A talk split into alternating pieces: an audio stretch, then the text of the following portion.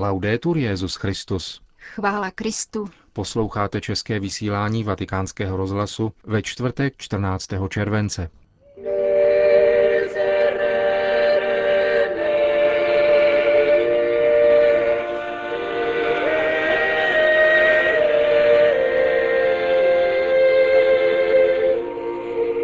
V Somálsku nastává humanitární katastrofa nevýdaných rozměrů. V Německu běží na plné obrátky přípravy na papežovu návštěvu. Vídeňský arcibiskup kardinál Schönborn se na setkání s mladými netajil svým rozhořčením nad výtkami o nemilosedné církvi. Dnešním pořadem vás provázejí Milan Glázer a Jana Gruberová.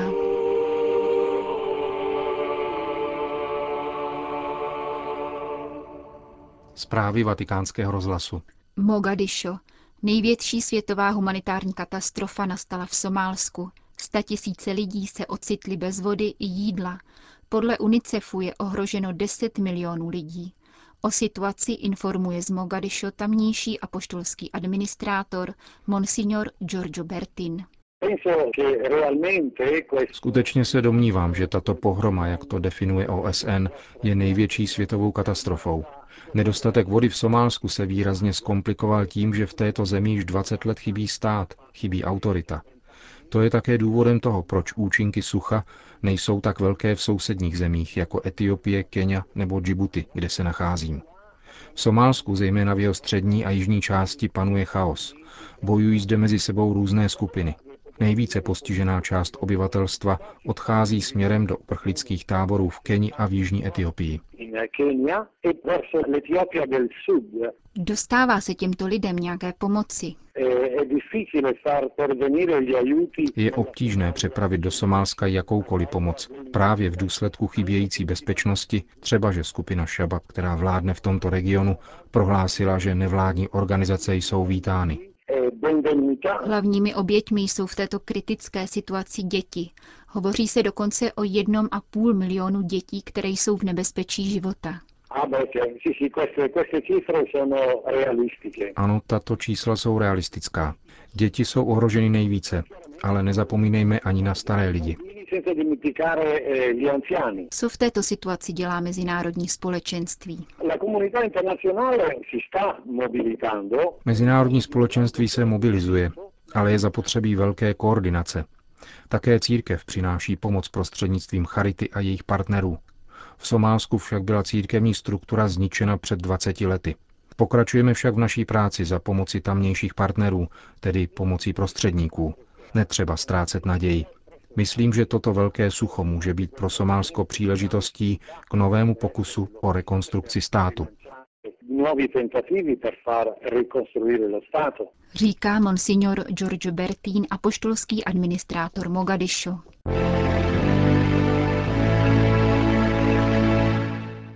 Rio de Janeiro. Brazilská metropole hostí první seminář brazilských biskupů věnovaný komunikaci a pořádaný Papežskou radou pro sdělovací prostředky ve spolupráci s tamní biskupskou konferencí.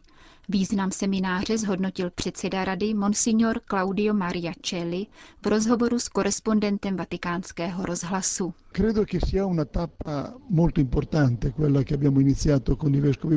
Myslím, že jsme s brazilskými biskupy zahájili velmi důležitou etapu. Brazilská církev se táže, co je to komunikace. Není to pouze informace, ale hlásání toho, co dnes člověk hledá a potřebuje, tedy Ježíše Krista. Jaký jazyk však dnes používat? Musí to být řeč srozumitelná dnešním lidem, kteří velmi potřebují vřelost a ticho. A zatím častokrát vytvářejí pouze hluk a chlad. Musíme pochopit, co hlásat a jak odpovídat na tuto zásadní potřebu dnešního člověka. Jak může církev pomoci člověku ohlušenému neustálou přítomností sdělovacích prostředků?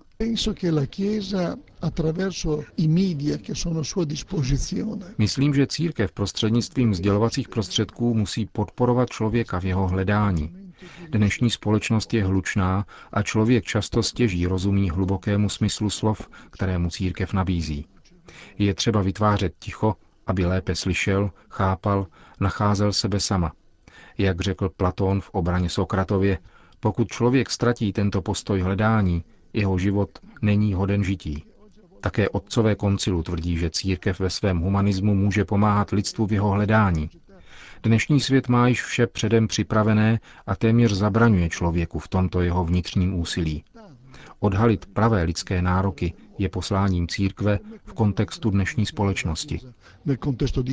Řekl v Rio de Janeiro pro vatikánský rozhlas předseda Papežské rady pro sdělovací prostředky Monsignor Claudio Maria Celli. Lourdes. Cílem dnešní 13. etapy Tour de France, která byla zhájena v Pau a měřila 152 kilometrů, se stalo mariánské poutní místo Lourdes. V 9 hodin večer povede 180 cyklistů ve sportovních kombinézách svá kola v prvních řadách tradičního světelného procesí. O dvě hodiny později se pak zúčastní mše svaté, která bude pro sportovce sloužena v Masabělské jeskyni. Jak zdůraznil monsignor Jacques Perrier, biskup diecéze Tarp Lourdes, církev se o sport vždycky zajímala. Námaha, radost, bolest, soudržnost týmu jsou momenty, které nahlíženy optikou křesťanství získávají na hodnotě. Připomeňme, že Ital Gino Bartali, který se tři roky po válce stal vítězem lurdské etapy a později i celého závodu, odnesl jako poděkování do mariánské jeskyně kytici, kterou mu darovali na pódiu. Letošní cyklistický závod začal 2. července a po 21 etapách se uzavře tradičním vězdem vítěze na pařížské Champs-Élysées. Bombaj. Modlitba, solidarita a pomoc. To je odpověď indické církve na tři atentáty, které včera otřásly šestým největším městem světa a vyžádali si nejméně 20 mrtvých a více než 140 zraněných. K explozím došlo ve velmi frekventovaných částech města, kde se právě v těchto dnech koná zasedání Biskupské rady západní Indie, která zahrnuje provincie Bombay, Nagpur, Goa a diecéze východního obřadu. Zhromáždění biskupové i hned reagovali na zprávu o atentátech minutou ticha a modlili se za oběti teroristických útoků jejich rodiny při včerejším ši svaté. Pomocný bombajský biskup Monsignor Angelo Rufino Gracias pro agenturu Fides uvedl, že město je v šoku odsoudil jakoukoliv formu násilí, zvláště proti bezbraným. Teroristé si podle něj vybrali místa, kde se seskupuje množství lidí, aby obětí bylo co nejvíce. Indický biskup připomněl atentáty před třemi lety a řekl dále, že se Bombaj možná stává terčem útoků, protože je těžké ji policejně kontrolovat. Nebude snadné najít vyníky atentátu, ale obyvatelé důvěřují vyšetřovatelům Cílem teroristů, pokračoval Monsignor Gracias, je destabilizovat město a vytvořit atmosféru strachu. Násilí však nesmí zvítězit a katolická církev k tomu chce přispět, sdělil agentuře Fides bombajský biskup.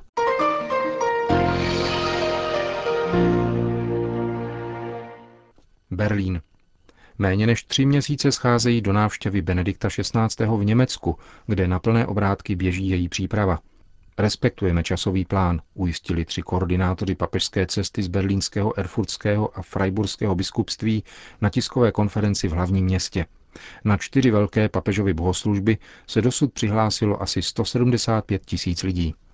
Generální koordinátor návštěvy jezuita Hans Langendörfer podtrhl význam mota papežské návštěvy, kde je Bůh, tam je budoucnost.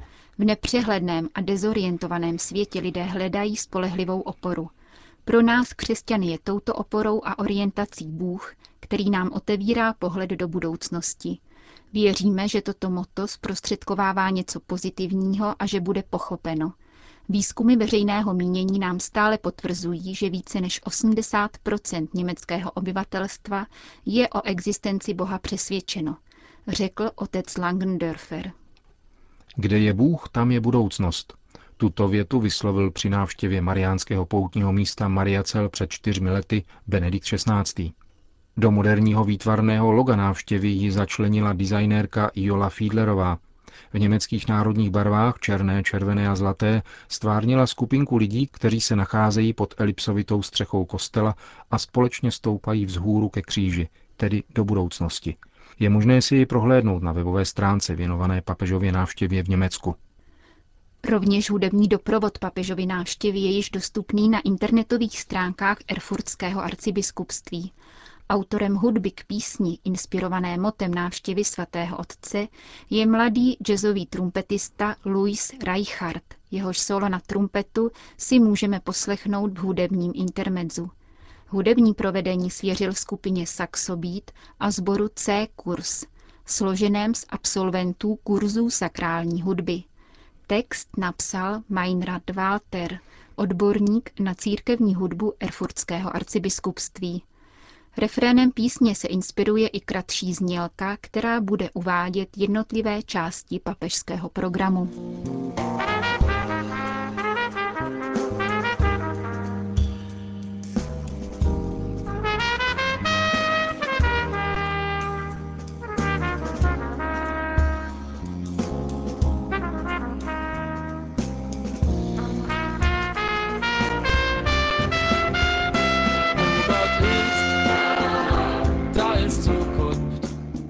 Rakousko. Vídeňský arcibiskup kardinál Christoph Schönborn přijel na setkání rakouské mládeže do štýrského Pelau s katechezí na téma Strážci budoucnosti. Vyzval mladé lidi k přátelství s Ježíšem, který hlídá nás i naši budoucnost. Hovořil k mladým lidem o svém povolání, které díky výbornému učiteli náboženství pocítil už v jedenácti letech. Tehdy začal ministrovat a tajně chodit na mši i během týdne. Když mu bylo třináct, rodiče se rozvedli a tehdy našel v církvi skutečný domov. Ačkoliv rodiče již nikdy k sobě nenašli cestu, řekl vídeňský arcibiskup, usmířili se, neboť přátelství s Ježíšem vytváří i lidské přátelství. Kardinál Schönborn vyzval mladé lidi ke studiu katechismu a k modlitbě za dar rozlišování, aby poznávali, co je správné a nenaletěli na každý trik. Tím může být třeba označování potratu jako přerušení těhotenství. Řeč tady lže a ve lži není místo pro milosedenství. Přerušené těhotenství již nelze nikdy navázat. Potrat je vražda, hřích zůstává hříchem. To však neznamená, že kdo se tímto hříchem provinil, nemůže dojít milosedenství. Opakoval několikrát kardinál mladému publiku. Ve své promluvě se dále dotkl soužití homosexuálů. Církev nemůže být proti něčemu, co neexistuje. Manželství homosexuálů neexistuje, neboť manželství je svazek muže a ženy. Vše ostatní je podvod. Doslova švindl s nálepkami. Mohou existovat homosexuální vztahy, snad partnerství, avšak nikoli v manželství. Vídeňský arcibiskup vyzval mladou generaci, aby si udělala jasno. Síla církve je v tom, že nazývá věci pravým jménem. Je proto nenáviděna i pronásledována, ale Ježíšovo milosedenství přichází jen v pravdě. Kardinál Schönborn se dotkl i tématu rozvodů a opětovných sňatků. Zmínil se, že tato problematika je mu předkládána všude s výtkou, že je církev nemilosrdná. Přiznal, že ho to dokáže rozpálit vstekem. Kdo je tady nemilosrdný? Církev je jedinou institucí na této zemi, která hájí svatost a nerozlučitelnost manželství. Je snad milosedné odtrhovat děti od rodičů a dělat si z nich kopací míč? Kolik je zde samoty, utrpení? Je snad církev nemilosedná, když říká, smířil se vůbec se svým bývalým partnerem? Na závěr arcibiskup mladým lidem řekl, aby byli na svou církev hrdí. Církev má poutnický oděv, který je často velmi zaprášený a ušmudlaný, protože jsme na cestě a jsme ubozí hříšníci. Nemusíme si zastírat, že existují skandály, ve Vatikánu i ve vídeňské kůrii. Ale existuje tu i nádherný poklad, kterým je pán. Uzavřel kardinál Schönborn své setkání s mladými lidmi ve Štýrsku. Svatý kardinálův hněv vyvolal rozsáhlou internetovou diskuzi, převažující komentáře Díky za jasná, srozumitelná slova, pane kardinále.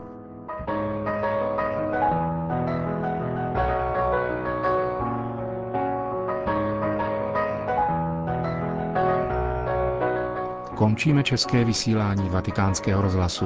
Chvála Kristu. Laudetur Jezus Christus.